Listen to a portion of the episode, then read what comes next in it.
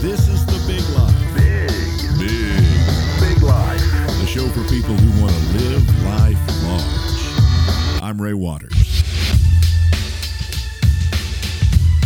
Jake Rothschild, owner of award winning Jake's Ice Cream, JD Rothschild's Gourmet Hot Chocolate, and the Irwin Street Market, has been in the specialty food business for over 20 years. He is passionate about food, from growing it to developing recipes to getting his final product into retail packaging. Perhaps his greatest passion, though, is helping others do the same. In 2009, Rothschild created Irwin Street Community Kitchens and now helps others from concept to market in his 13,000 foot facility. Irwin Street Community Kitchens is one of three official shared kitchen concepts sanctioned by the Georgia State Department of Agriculture. Irwin Street Market is an incubator as well, retailing handcrafted artisan foods from all over metro Atlanta. Rothschild was born in Chapel Hill, North Carolina, and has called Atlanta home for the last 22 years. He resides in College Park in a home he renovated from an old bait and tackle shop and an old cricket hatchery. The property is called Sweet Selma Farms and it specializes in pecans, figs, eggs, and herbs. Jake, I am thrilled to have you on The Big Life. I'm thrilled to be here. Thank you so much for inviting me in, Ray. You know, you and I were talking a few minutes ago. Uh, we have known each other. I've known about you for 11 years. Wow. And we'll pass each other. We'll be at parties, and I think we'll both say, we need to get together. and we've never gotten together. So this is a blast for me. I appreciate Same here, Ray. I'm so happy that you are here. Since I don't know a lot about your story, Right. can we just jump right in? I, I you're Sure. born in Chapel Hill, North Carolina. Tell me a little bit about where you come from. Sure. So my dad was in law school in Chapel Hill, and I was born on a uh, very very snowy day in February, and loved Chapel Hill as a little person, and then went back to school there for college uh, about 18 years later, and absolutely have North Carolina in my blood. I'm not too thrilled with their politics these Uh, days, that's but been crazy. but I'm hoping uh, on Tuesday we're going to see something new. I think I think you will. I think you will. So Chapel Hill. Now, I know food is a huge part of your life, your Yes. success. Did you get into that when you were super young? How did that happen? I did. I put myself through college. I had a little help from my grandmother, but for the most part, it was up to me to pay the bills. And the first two years, I was a resident assistant, but I also delivered singing telegrams in a clown suit. And that didn't get me as far as I would have liked, but it certainly made sure that I was able to go to class every day. And one of the jobs that I had when I got to Chapel Hill was working in a restaurant called the Hardback Cafe, not to be confused with the Hard Rock Cafe. And the very first night, we were working uh, the dinner shift, and a lady at my table ordered hot chocolate. And I'd grown up with a particular blend of hot chocolate that my mom would make. And so I went looking to see where their canister of hot chocolate was. And they said, We don't have a canister. Go over there and open up a pouch of that Swiss Miss Oh no. and pour it into a cup of water and stick it in the microwave. And I thought they were hazing me. I couldn't imagine right, that there yeah. was a hot chocolate in a pouch. I'd never seen it before. Right. Because it had always been the same kind of hot chocolate in our house and it was delicious. So I made it and I stuck it in the microwave and it foamed and overflowed and it's a mess. And then I put my spoon in it to try to clean it up a little bit. And I tasted the spoon out of sight of the lady I was about to serve. And it was terrible. It Right. tasted like a hot chocolate yoo-hoo. Right. I bet. And I said way too loudly, I can't serve this.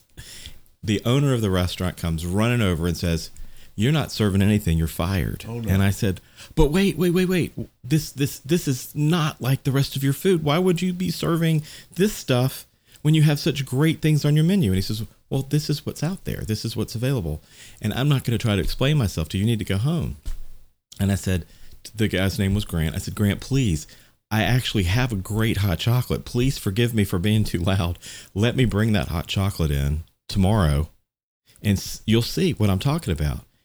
And he was the kind of guy that had vision in every direction. And he said, okay, bring it in and I'll give you one more chance.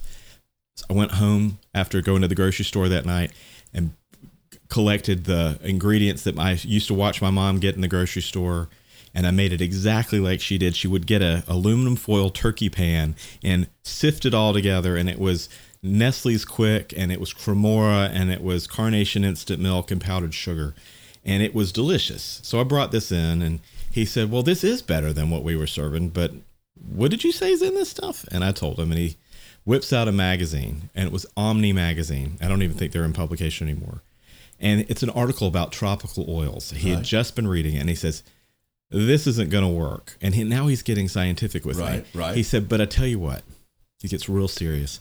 Let me order the ingredients that I think you need to make really good hot chocolate, like this, but without all the mess in it, and we'll make it all natural. Well, this was in 1986. I had never heard the words all natural before. Right. I didn't know what he was talking right. about. If I had just learned that Swiss Miss existed and now I've got this, I'm thinking I should just never have opened my mouth. Right, right. But a couple days later, this great big 18 wheeler pulls up, and these 50 pound bags of whole powdered milk and whole powdered cream and 22, 24% cocoa and extra fine sugar are being wheeled off the truck. And he says, Those are for you. And I said, What do I do with them? He says, Well, after we close at night, you're going to be in this kitchen mixing until you figure out the recipe. And I kept thinking, Why is he so invested? Just because I opened my big fat mouth. Right, Why is he doing right. this? Three weeks later, I had created, with his help and the encouragement, the first instant all natural hot chocolate on the market. Oh my! Goodness. Anywhere. And he knew he knew that was he knew it was a hole in the market. Right. And he was the kind of entrepreneur, he still is. His name is Grant Kornberg, and he's still one of my great inspirations in life because he never felt like you couldn't take that risk, that chance, and and and actually fall down and and not survive. He always believed no matter what risks you took, something good could come from it. Right, Some learn right. something learned would be good.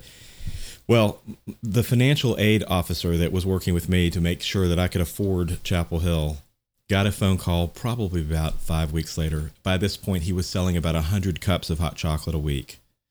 And the phone call she got was from Money Magazine and they were doing an article on students putting themselves through school in unusual ways. And she submitted my name, and the next thing I knew, I was in Money Magazine. Oh my gosh! For developing the first instant all natural hot chocolate, and I didn't go to school to be in the food business. I went to the creative writing program. I right. wanted to be a children's story writer. Right. Uh, I was on the other side of the Willy Wonka story. I wanted to be like Roald Dahl and actually write the story, not be the story. Right but that's what happened. I, I, I, still love to write children's stories and I still love kids on every level. I just think that working with them and playing with them and teaching them is a wonderful thing. But it turns out I kind of am a little bit of Willy Wonka. I, I do have him in me because right. I do think way outside the box and I do create really good food uh, and sometimes take really bad junk food and make it healthy. And that's a mission I've been on is to take – uh, the things that we take for granted in the stores, this is all there is, and turn it into something that you actually can and should eat. Now, did you, the food part of it, was uh, your mom made the hot chocolate? Was she a great cook? Did you grow up around great food? She she was not a great cook. She and and and it wasn't that she was terrible. She just did not enjoy cooking right. when we were growing up. I think she's probably a very good cook now, um, but she opened up a lot of boxes and she uh, would take the frozen blocks of Jolly Green Giant and throw them into a pot of boiling water. I remember it well. And we would know that she was angry or in a bad mood when we got home because it would smell so bad in the kitchen. Things were smoking and things were overcooked and it was a, a it was an, I did not love eating at home right. until uh, I was cooking for myself.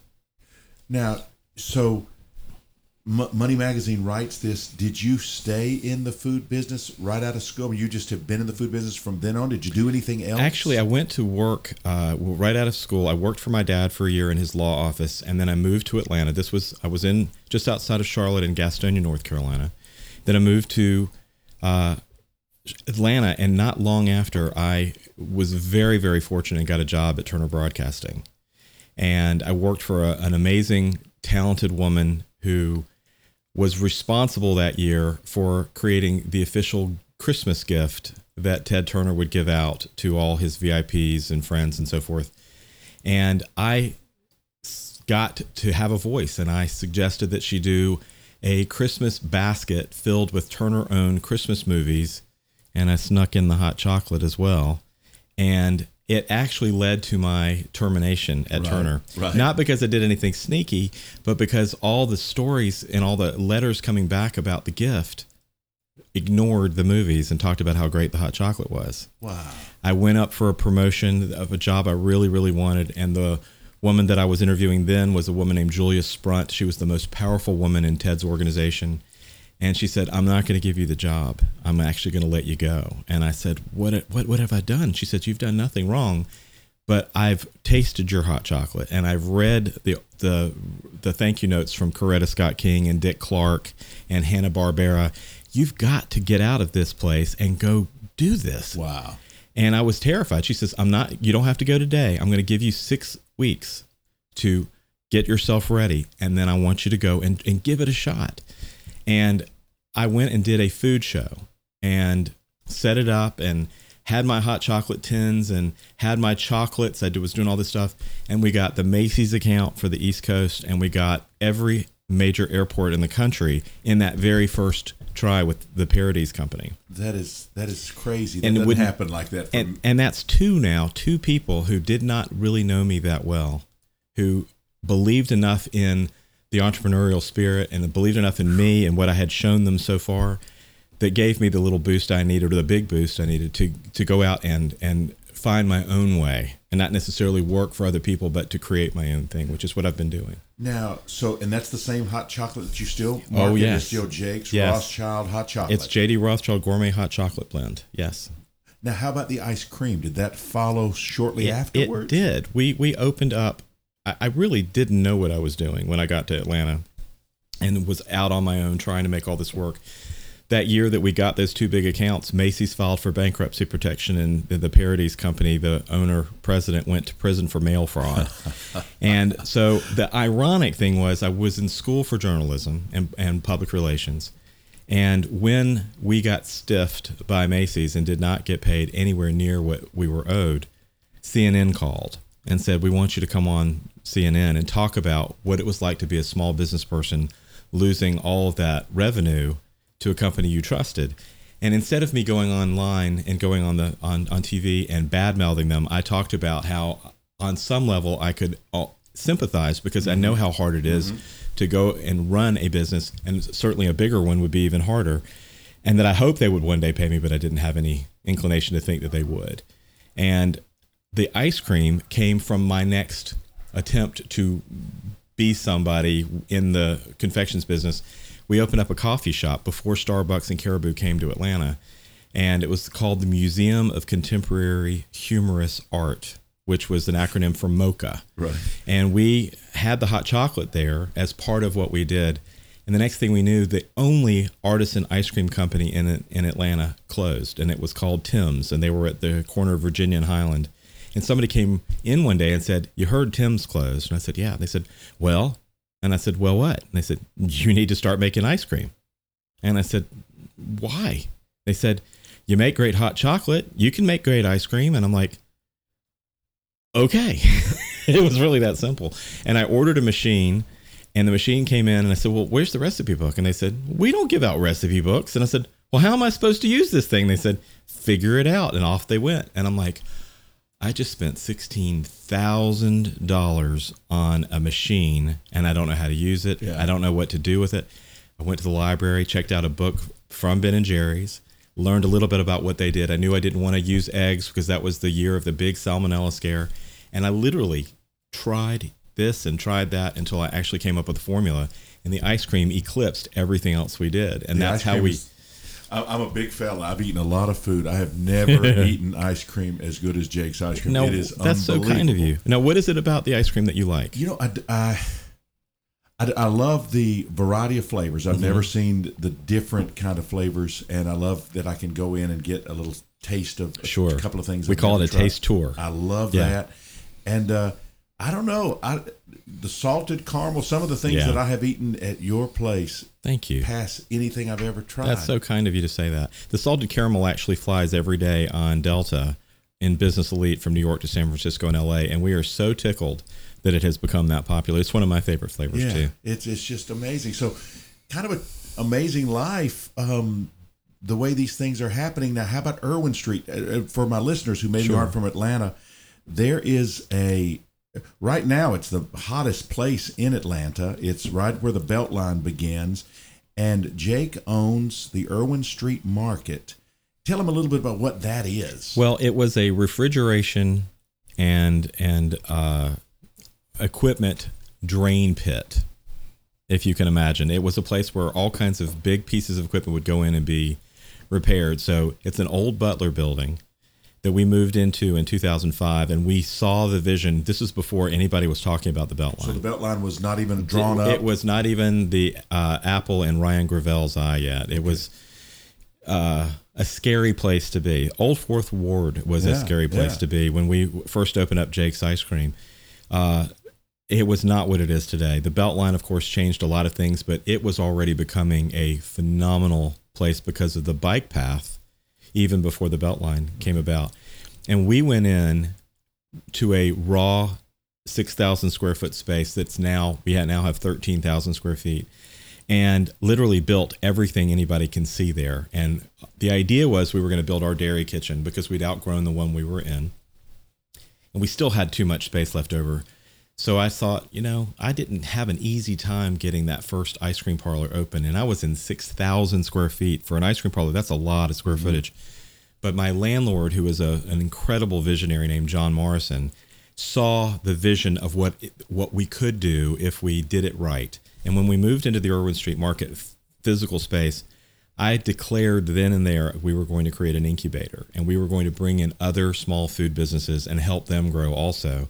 The only thing we would charge them would be the rent and the utilities to be there, but any other help that we gave them from advice to introductions to support was absolutely free. And it was our way of paying it forward because of the success of Jake's Ice Cream. We had to, I had to do something that showed our community that we were investing back into what we do.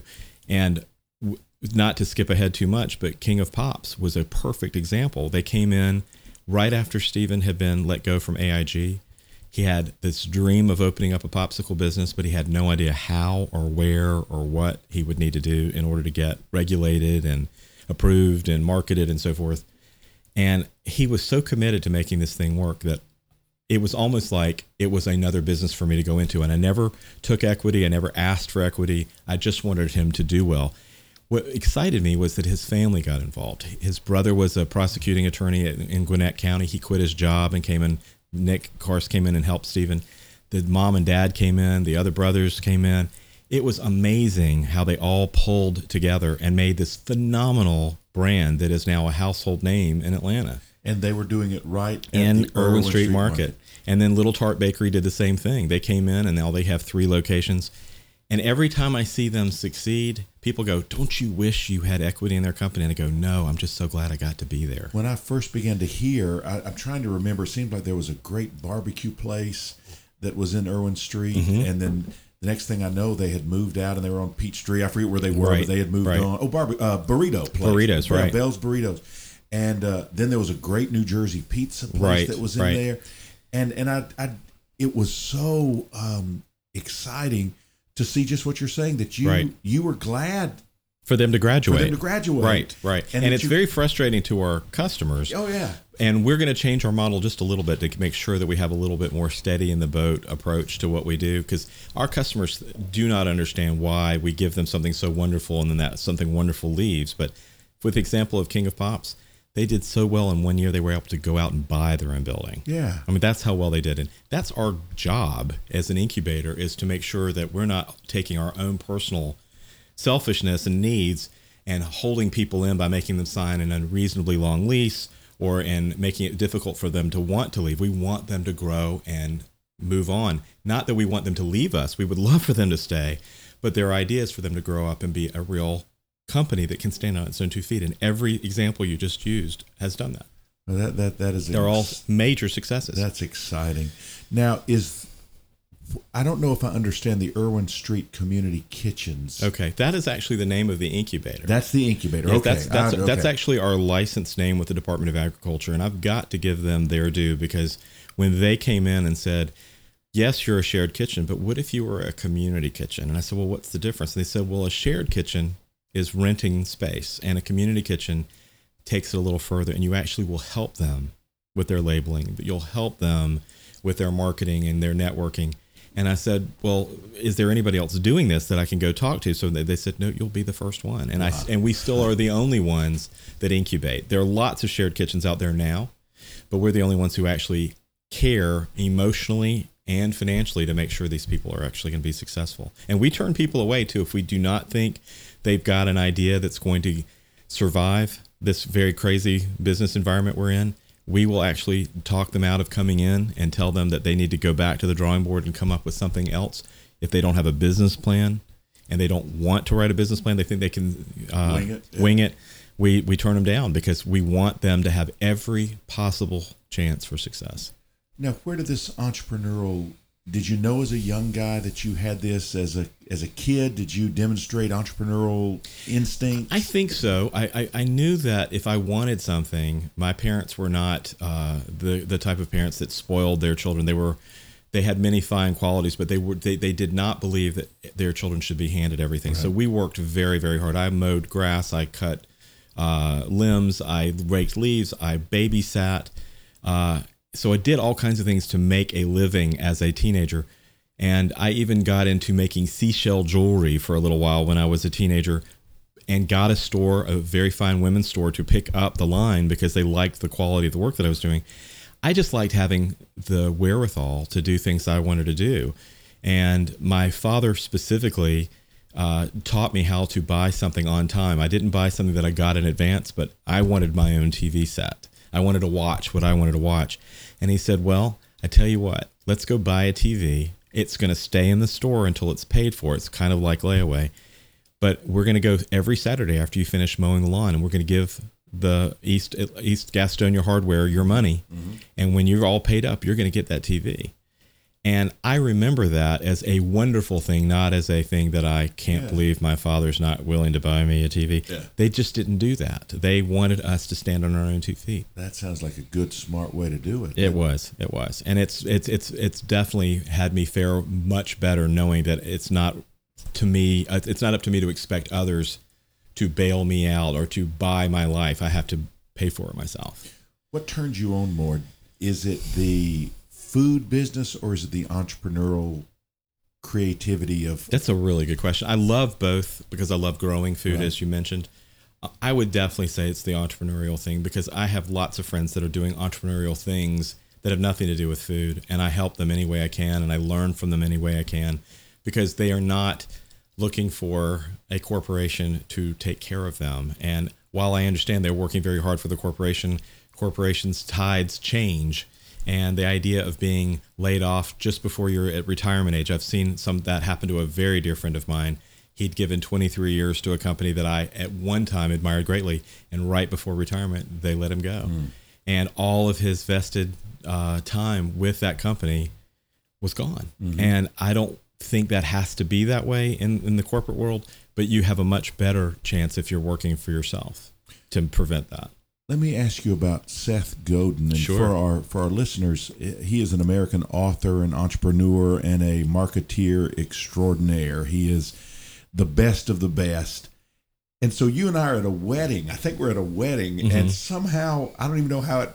I found out that you had like just spent time with yes. to explain that because I follow him very closely, yes. and he is a guru of gurus. So, and he's also a good. Seems man. like a very good man. He is a very good man on on every level. He's he's. I, I can't say enough good things about who he is. So our Irwin Street Market was in jeopardy of losing its lease uh, a couple of years ago. We trusted someone that we were looking to partner with, and he decided that it would be a very good thing for him to try to talk our landlord out of our lease and him into his lease. Oh no. And we panicked and we didn't know what to do. And we reached out to Ryan Turner, who is one of the partners in Muss and Turner's. And Ryan came and spoke to me uh, out of the goodness of his, of his, heart. And Chris Hall, who's another partner, did as well. And, and Todd, I'm, I'm a little behind on. Tell me who the Turner. Okay, so Muss and Turner is a wonderful restaurant. Okay, and there's the local three, and there's Common Quarters Those are three of their restaurants, okay. and these are three of the finest food people in Atlanta. And okay. Ryan is now the president of the Georgia Restaurant Association. Okay. None of them knew me. They knew of me because of the ice cream, uh, and I'm friends with them all on Facebook. But Ryan got in his car and came over to Irwin Street and sat down with me, and I felt like I was old enough to know better. But here I am being coached by this man. And he said, One of the things I want to see you do is I want you to subscribe to Seth Godin's daily newsletter. It's the best. And I said, Seth Godin? And he said, Well, yeah, absolutely. Remember Fast Company? He used to write for them. And I'm like, Okay. And I'm thinking, What in the world difference is Seth Godin going to make in my life? I'm screwed. This thing's not yeah, going well yeah, at all. Yeah the court so there was a very happy ending regarding the the lease situation my landlord is in addition to being incredibly fair also wanted us to succeed and so i subscribed to the newsletter with seth and one day seth is writes to us and talks about this new idea he has called ruckus makers and he's going to give 80 people an opportunity to come and sit with him for two and a half days and become uh, part of his organization, for lack of a better way of putting it, as a ruckus maker. And the application has a link at the bottom, and I'm reading this and I'm going, "There's no way I'm going to fill out that application." And then I could see uh, people saying, "If you don't enter, you can't win." And I'm thinking, well, I'm going to take a big chance, and I'm going to fill out this application, and I'm going to tell Seth Godin who I am and what I do, and what do I have to lose? I mean, yeah, I, yeah. I, might get my feelings hurt if they turn me down. Yeah. Three days later, I was one of the first people he picked. And I cried mm-hmm. because I had to accept the validation that was mm-hmm. coming from Seth. I was elated beyond measure. And I went. And and it was interesting because it was in my family hometown of Hastings, New York, where my great where my aunt Lee. So is he headquartered He's in Hastings. So he's not in Manhattan. He's no, in Hastings. He's Is in that Hastings. Upstate? Is that it, no? It's actually just outside of. It's it's real close to Yonkers. Okay. So it's very okay. close to the city, and we're in this big, beautiful building. And I have asked in advance, can I fly up some of our new invention? We've created a superfood ice cream called Joy Scream, and it's gone through a couple of different changes, but it is actually ice cream that's good for you. And I know that sounds like an oxymoron, but it isn't. We have taken coconut milk and almond butter and dates and avocado and let's, plantain. Let's go get some right, after, right after this is over. That sounds really good. yeah. And it is actually high protein, right. low sugar, low glycemic. It's safe for diabetics. And I came up with that product because so many people said, I hear such great things about your ice cream, but I can't eat it.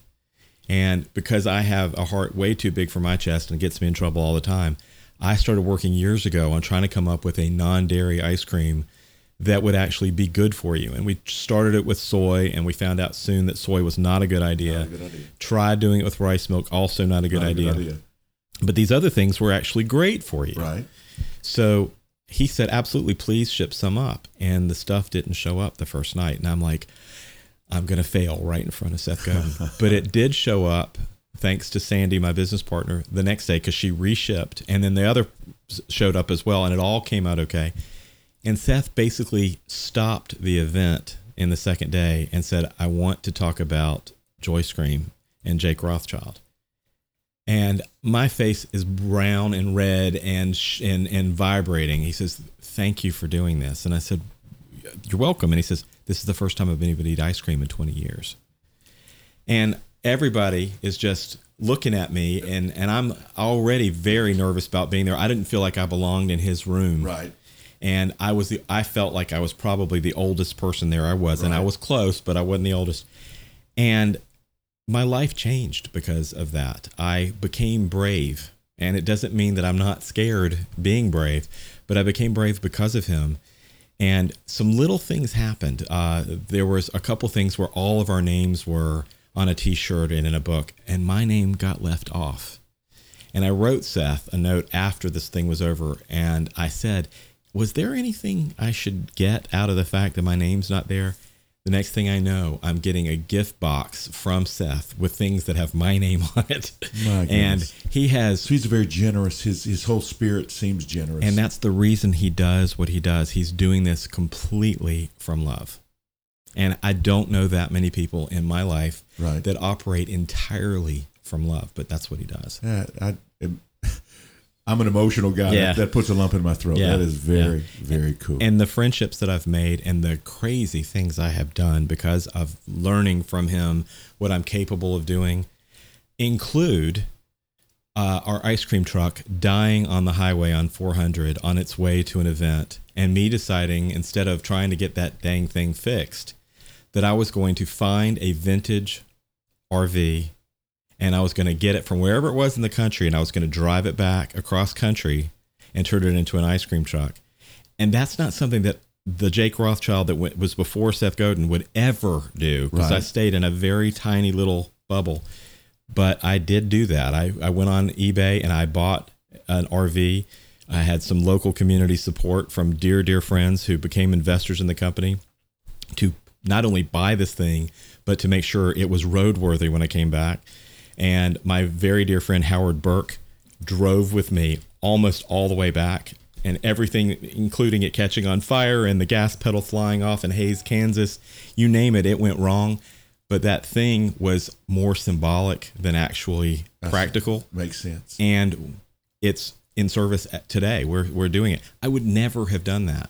Um, uh, lots of other things I've done that we'll get into because I learned how to believe in myself in a way that I never had before. That's that's All from. Seth. Oh, that's fascinating. Now I want to ask you about somebody else. Sure. Um, the executive producer of this program's a wonderful man named Neil Campbell. He is a foodie. He's a Mm-hmm. great cook, and he loves Julia Child. Yeah. So I know she's been dead a long time, but I'm in Europe a couple of weeks ago, and I look on Facebook, and you're over there Yes. in her house. I'm in her house. Explain a little bit about what was going on. Well, it came out of Seth Godin. So, uh, a great guy named Greg Faxon, who is an executive coach uh, globally, he, he does stuff uh, mostly on the phone and online. Uh, he started a bravery challenge, and this was right after the, the Seth Godin weekend. And Karen Wright, who was also an amazing coach uh, and an extremely experienced one, uh, saw the article in the New York Times that Julia Child's home was now on Airbnb. And she came up with this idea that she would get a group of people together and have a week at her house. And she decided she needed a chef and a yoga instructor and a massage therapist. And she said, Do Does anybody know somebody who might be interested in the chef part? And I didn't have the problem raising my hand this Right. time, even though I knew she was going to say no or she wouldn't say anything because I didn't know her that well. And uh, I submitted my name. And a couple of weeks go by, and she informs me that I have been chosen to go and teach in Julia Child's kitchen. And again, another major outburst of emotion because I came home every day after school and watched Julia Child on Right, television right. so that I could learn how to cook and feed myself since I wasn't learning it at home. And I thought she was self effacing and funny. And uh, she talked funny, which I thought was great. And the food looked good, even though I never got to taste any. I knew that somehow, some way, I was going to incorporate her into my life. And our cooking school, the very first iteration of our cooking school, was an almost identical copy of her kitchen. I looked at pictures and I looked at movies, and uh, I, of course, later saw Julie and Julia, which is a movie that I Great loved, movie, movie. and really watched to see how things were created. And that's how I created my cooking school. But I got to go to uh, Provence, and I was in Plascassier and Valbonne. Took Sandy Howdeshell, who's my business partner, and she made the trip everything that it was because she spent hours and hours and hours and months and months researching how we were going to teach these classes. And we divided up, and she taught half, and I taught half. And part of my heart is still in Valbonne, which is the ne- the nearest uh, next town. Incredible experience, incredible relationships were formed, and and I will never be the same having gotten to do that. That that is amazing. Ama- I just, whew, Yeah. that's really. I walked into her kitchen, and I, because I had created a kitchen almost identical to it, I felt like You I was home. already home. Oh, yeah. But I could have sworn, Ray, that I felt a hand on top of my head, patting me on the head because she was a tall Yeah, woman. real tall. with Good Luck Kid accompanying it. I really felt that's what happened. The whole time I was there, I felt like she was glad I was there because she knew how much I revered her work. She was a major philanthropist, and I did myself. Sandy was doing the class planning. I was learning how to become a Julia Child expert. Right. And while I'm still far from it, I watched every interview I could get my hands on. I read every book I could get my hands on. So I feel like I really do know her. Wow. And I do revere how generous this woman was. People would walk up to her in the grocery store, may have known her, may have not, and ask her how to do something. And she would sometimes follow them home and show them in their kitchen how oh to make gosh. something. She was incredible. That sounds incredible. Now, when did the cooking school start? To, tell me about it's that. It's a funny story because we started the uh, within the same time frame that Groupon started, and we connected and we told Groupon we've never had a cooking school before, but we'd like to give you guys a shot. And this was in 2011, and we sold interestingly 1,100 classes in our very first stab at, at being a cooking school. Is it at Irwin Street? It's at Irwin Street, and it's the number one school in Atlanta now. We're very proud of it. We teach Julia Child's methods, even though we're not necessarily teaching her recipes yet, which we will be doing. We're teaching people how to have a good time, to drink while they're they're right, cooking, right. so that people are allowed to bring their own bottle of wine. And we're taking the mystery out of foods that people love. So when people are eating our ravioli, they rolled them themselves. They rolled handmade raviolis themselves in our possibilities class. Um, we do a superfoods class for people who want to eat healthy and want to eat something that's actually delicious and they want to eat fast. So it's called Superfoods, Super Easy, Super Fast. And we we literally will teach just about anything you could possibly want to eat. We can teach you how to how to make it but we use as few tools as possible because we want people to use their hands. Um, of course, there are pasta machines and there are all kinds of food processors and so forth, but we try to stay away from that as much as we can so that people actually understand how it was made before these tools existed. Mm-hmm. And our goal is to teach people who do not cook how to actually feed themselves great food. I, I, am, I am overwhelmed. I hmm. knew I knew it was going to be a great interview. Oh, you're sweet. And I knew I was going to learn a lot of things, but um, you've touched my heart just with some oh, of these right, things, just the way, and you lead from your heart. I, I do. that's where it comes. From. I'm from. stuck there. Yeah. I don't know how to get out. yeah, I got love there, that. Though. There are days when I keep thinking I wish that I had a different personality yeah. than I do, but I don't know how to be any other way. I, I get that. I get that. Now, I'm seeing on television now. It seems like a lot of these uh, reality shows yes. seem yeah. to cross paths with uh, Jake. How yes. does that happen? Well, they they love our kitchen. It's uh, the cooking school kitchen is really it, it, was one of my favorite designs that I got to do. I was very fortunate that I was allowed to have free reign and design a kitchen that I that I really wanted. It's got you know big ceilings and it's got lots of elbow room, and they have been filming us since uh, I guess it's been about three years now. So we've done Real Housewives of Atlanta a couple of times. Uh, we've done Little Women. Uh, Mama June from the Honey Boo Boo yeah. series is actually getting ready to have a show that will be part of it was taped at, right. at, at, at, the cooking school as well. and we don't know how we got on the list, but we're fine with it. That's it's, great. It's, at first, we thought, you know, do we really want to be that closely affiliated with reality television? But it's all worked out just fine. Now, I have never seen your house, but I have met people who've been to your house. That yes. sounds like a charming it's a very special place. And I don't live there anymore. Right. I, I have a fun story about that too.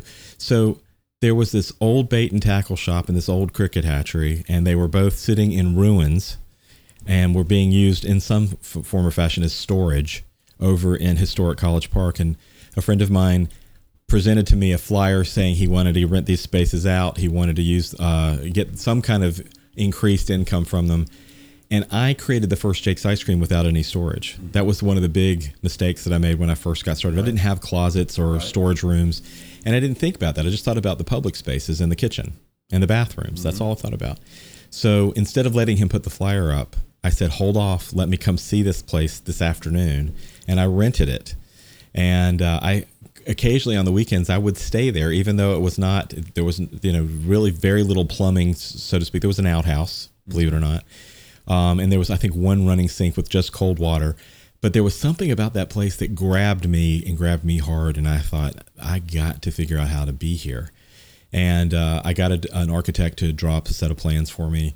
And this is one of my favorite stories to tell. I go to the city council meeting and I'm sitting standing in front of the mayor and council. The entire thing is being broadcast out into the lobby, and a little African American man who would have been an African American version of Clarence from a little from It's a Wonderful Life is mm-hmm. sitting out in the lobby listening to this whole thing. And they turn me down and tell me I need to tear the buildings down. That's that one of them is ramshackle, the other one needs to be torn down because it's too close to the street. If I want to, I can build further back. I'm on about an acre. It's the first real major real estate thing I'd ever purchased. And it was on the fringe of the bad part of East Point and the good part of College Park, but I was absolutely heartbroken that they turned me down. And I, I, I'm, I've been turned down plenty of times and I've been told no plenty of times, but this, for some reason, hit me where I lived. And I fold up my stuff and I'm walking back up the uh, path up the, through the audience and just feeling so embarrassed and so humiliated. How am I going to tell my family that I have squandered this money on this property? And the man that I was referring to earlier, whom I'm going to refer to as Clarence, is laughing when I get out there. And Mary, who was the name of the 85 year old receptionist at uh, College Park, says, Jake, come here a second. And I'm like, I'm not in the mood for anything y'all have to say. I didn't say that out loud, but that's what right. I was thinking. And she said, You need to hear what this guy has to say. And I said, Okay. I said, I got to ask you first, why are you laughing? And he said, Well, you're going to show them next month, Sonny. And I said, What do you mean? He said, Well, you know what National Geographic is? And I said, Yes. He said, You go get yourself a National Geographic. Long pause, and I'm going, What? From 1953. Um, and you bring it to them for next month, and I bet you they'll let you build your house. And I said, But there's 12 months in a year. He says, Sonny, I remember the year. I can't remember the month, but you're in that magazine. Your house is. And I'm like, oh my gosh, that could actually work. If it's a historic space, maybe they'll see things differently. So I get home and I get on eBay and I ordered every single month from 1953 from different vendors that right, were selling. Right. And the first issue that came was the issue. It was the September issue. And I open it up and there's a whole story about mail order crickets. And it shows a sign for the hatchery, which was this place. And I got. I don't know how they put me back on the, the, the schedule and the agenda, but they did. And I'm back there a month later, and they've got their hands over the mic while they're whispering back and forth and passing the magazine back and forth. And I'm standing there, stone cold frozen. Can't hear anything, can't see anything but fear. And the next thing I know, Mr. Rothschild, Mr. Rothschild, and I'm looking up and he says, Did you hear what we said? And I said, No, sir and they all laughed. And they said, "We said."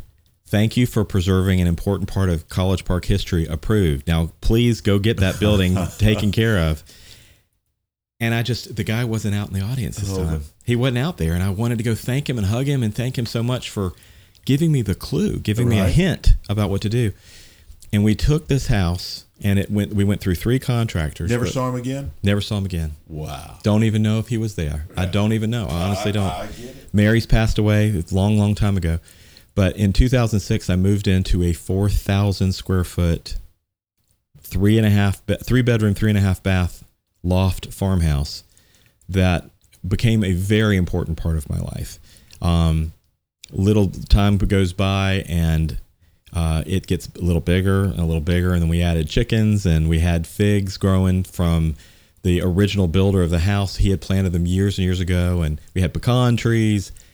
And I thought, this place is magic. I'm just, I'm never going to want to leave here. That's what I had heard. I yeah. It's a special place. And we expanded the kitchen to uh, make room for a cooking school.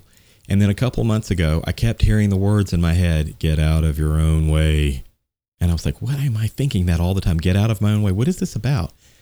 Get out of your own way. It just kept coming. And there was a house on the back part of my property, touching my property, that had been sitting empty for about six months. And it's on the National Register of Historic Places. And it's just a wonderful place. But it was in going into ruins.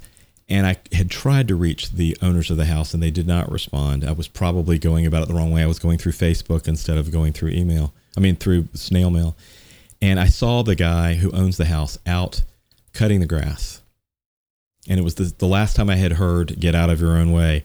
was just a few minutes earlier. And I got out of my car and I went up to him and I said, Sir, I'm your neighbor. He says, What do you want? He was very scared. He was in, not somebody from the neighborhood, so to Right. speak. And I said, I just wanted to know if the house is going to be for rent.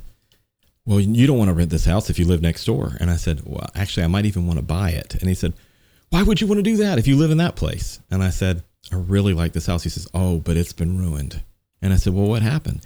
And he says, 10 pit bulls, three cats, five children, and two adults lived in this house and they have ruined it. And I said, I don't know if I believe that or not.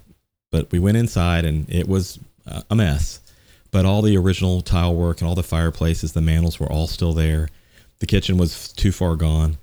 And I offered him enough to make him stop cutting the grass. Mm-hmm. And I thought I was going to turn it into an Airbnb. I didn't ever think that getting out of my own way meant I was going to move in, but I did. I moved into the house about, I'd say four weeks later after we got it cleaned up enough because it was in, in a terrible state. And the getting out of my own way meant that I could then rent my place out as an Airbnb and turn it into a special event facility. And we've let the East Point Farmers Market use it for a fundraiser. And we are doing all kinds of amazing things with the cooking school that we have there now. We have taught wonderful classes there and had a blast. And that's what it meant to get out of my own way. I didn't need to live in 4,000 square feet. I'm in 2,000 square feet, and even that's probably more than I need. That's that's brilliant. Yeah. Brilliant. So, do you just have the one Airbnb? No, we have opposite the house I'm living in now on the next street. We have an Airbnb there, and it's called the Cottage at Sweet Selma Farms. Then there's the farmhouse at Sweet Selma Farms, and we have a place up on Lake Hartwell called Heaven on Hartwell. And that came, believe it or not, in a dream. I kept dreaming keywords over and over again one night, and I woke up at 2:30 in the morning and typed all the keywords into the computer and did a search in Craigslist and there's my dream house. And I met the guy a couple then the very next day and ended up with my partners buying that property and just blown away by the fact that I get to be there every once in a while. It's more of a of a, a rental income kind of thing, but it's some of the most beautiful untouched land and water and mountains I've ever seen in my life. It's just gorgeous. That that sounds so Yeah. cool. When you when you I, I see the vision in your eyes and Mm-hmm. how how it works. Do you vision board anything like Oh that? Oh yes, I, I actually teach it. So I actually will do seminars where I will teach people how to make a vision board or a vision book, so that they can actually create their destiny, their their dreams in reality. They can actually do that. Now, where did this come from for you? Who taught you? I don't actually remember where I got the idea, but I did know that if you can see it, then you can make it happen. Yeah. And I created a vision bo- book for the house that we were just talking about, the house that uh, is now the cooking school and all those other wonderful things. And I lost that book until two years ago, and I found it in every page has come, to pass. reality. That's Yeah. amazing. That is Yeah. amazing. But I looked at it every single day for years, and it would make sense that if these were my favorite things, and this is the vision that I had and the approach that I wanted to take, that I would keep that in my mind when I would make purchases or I would build something. And when I looked at it, I was like, even the paint color's the same on the interior walls. I can't believe that something was missing for seven years. There it is, and I actually did it. wow. Yeah, and I love teaching it to other people because it is a life changing thing It when you visualize. It is. Now, any curious morning Mm-hmm. routine? Do you have a routine? Do you have anything that you do every morning the same? Because Um, I have three rescue dogs, and so they get a little bit of my attention every morning. I don't wake up the happiest person you'd so ever you're not a morning person. Okay. I actually am a morning person, but I'm not a happy morning Okay, person. okay. I wake up because I dream very vividly, and I have lots and lots of crazy dreams. Uh, I don't know exactly why I have them, but some of them are nightmares. And I wake up and I have to have a pep talk. And so that's part of my ritual every morning. I have to talk myself into getting back in the game and fighting another day because what I do is not is as fun as it may sound, as inspirational as it may sound to, to some people, to you. It's hard. Oh, it's very it's hard. work. It's work. No It- doubt. it's it's a lot of work, and a lot of people question my motives. They're thinking you can't be this nice, or you can't. In some cases, people have said you can't be this stupid. Mm-hmm. Why would you? Why do you not have more money by now? Why are you not focusing more on one thing? Um, I'm doing a lot of things, and I'm doing a lot of them well, and some of them I'm not doing well at all. And every day is a frightening thing to me until I have gotten momentum. And once I have showered and dressed and moved myself about a little bit and fed the dogs and started to hit my itinerant and ever growing to do list, I start to feel better. But I do, I, I, I very rarely ever wake up happy. And I've got, that's a big challenge for me that I'm working on. Okay. So, but you do the self talk in the morning. That's Absolutely. that's pretty much a part of your deal. Yes, Okay. and and the self talk is actually very kind. It's actually just coming out of a place of fear because it's like watching one long horror movie in my sleep. Right. And part of that is listening to or watching TV when I go to sleep and forgetting to turn the TV off. So I've got CNN or Fox News in my head all night long, and I need to change my routine significantly so that I wake up a happy yeah, person. Yeah, I get that. How about yoga? Do you exercise or do anything like yoga? Or? I, I actually love yoga and I'm actually looking for a new place to do yoga. I haven't done it alone by myself ever. I need an instructor to actually follow I, through. I want to get into that because I'm thinking as I get older, yeah. flexibility plus the, just the peace, The that I s- breathing, everything, everything about it. But I, I have a thing for kayaking and that's what I love to do more than anything. So I get up to the lake as often as I can to do that. Okay, But yoga's definitely on my list. okay. I I have a hunch that we could go for several hours, and I don't want to do that to you. Sure. so- or oh, your I- listeners. No, but I, I'm telling you, they're they're love this, and you have to promise we can do some more I would love to. because um, this is going to be great. Love to ask you some questions that Sure. I've closed some of the other uh, programs Please. with, uh, just to kind of get your take on it. You know, my brand is called The Big Life, and I'm just curious when you think of living a big life, Right. What does that mean to you? Uh, living your truth. I, like think that. is the most important thing you can do. Uh, t- th- of course, coming from the uh, to thine own self be true. You Yeah. you if, if you're if you're living your life for someone else, I, I think it's a wasted life. yeah, I think it's admirable when you want to give that much to another human being, but you have to live your own true self and your own true life and your own true passion. yeah. Well said. Well said. Do you have a favorite quote? Some people are quotes people, and they just have things that resonate with Yes. them. Do you have something? Yes, what lies behind us and what lies before us are tiny matters compared to what lies within us, and that's Ralph Waldo Emerson. Brilliant. Yeah. That's that's new. I haven't Yeah. heard that. I like that. Um, history buff at all? Do you, Oh, very much so. Who would be some of the historical figures that turn you on? You really get jazzed about? Um, I, I I know people use these names a lot. I would have loved to have known Ben Franklin. Yeah. I would have loved to have known Jesus Christ. Yeah. Uh, and I would have loved to have known Albert Einstein. Um, but someone who passed away not too long ago that I would have really loved to have known was Maurice Sendak, who wrote Where the Wild Things Are. He was a very brilliant writer, illustrator, and I would have loved to have known him. Huh. Yeah. I'm gonna. And then I would have loved on the women's side because there was definitely I would have loved to have known Anne Bancroft, yeah. and I would have loved to have known Eleanor Roosevelt. Very Yeah, interesting. yeah. Very interesting. Have you read? Are you a big reader? Major reader. So what what's on the reading table right now? I'm reading a book that my friend uh, Rob Marshall, who is actually staying at the the the uh, guest house right now, by John about John Muir, who uh, Muir Woods was named for, and he was the major uh, influencer for the Yellowstone National Park and and a naturalist that really taught the, the world about how we need to take care of the, the, the, planet that we have.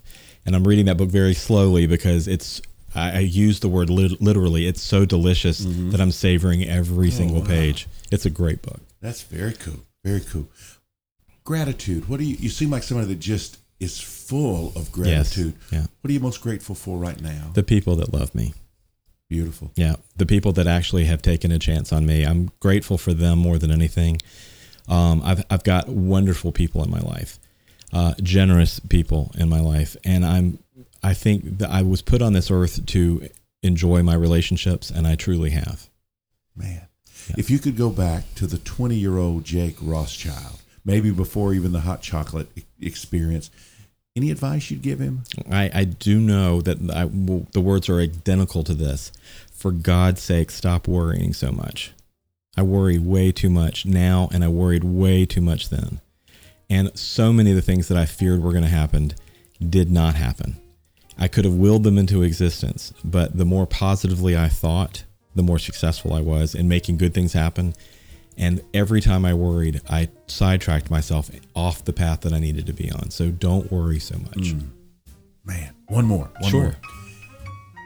hopefully 50, 60, 70 years from now, uh, you pass away and people gather from all over to celebrate your life. Uh, what do you want to be said of you when you're gone?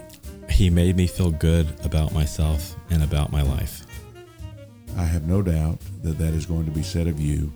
Um, there's some energy that comes from you that is as positive and encouraging as any I have ever felt. Oh, thank you, Ray. And I feel so unbelievably honored that you would sit with us. I'm honored to be here. Really, thank you. Really good. I'm excited about our friendship developing. Same too. here. Same this here. is the start. So we need to do yoga together. Oh yeah, that'll. yeah, I, I'm, I'm gonna do it. I like that. I Good like deal. that. Hey, you've been listening to The Big Life. If you like what you've heard, do us a favor and rate us on iTunes. It really helps. You can get more information about this and other episodes of The Big Life at raywaters.com or join us on Facebook at facebook.com slash Big Life Ray. Facebook.com slash Big Life Ray, or you can follow us on Twitter at Ray D. Waters. I hope you'll join us again next week. The executive producer of The Big Life is Neil Campbell, and I'm Ray Waters.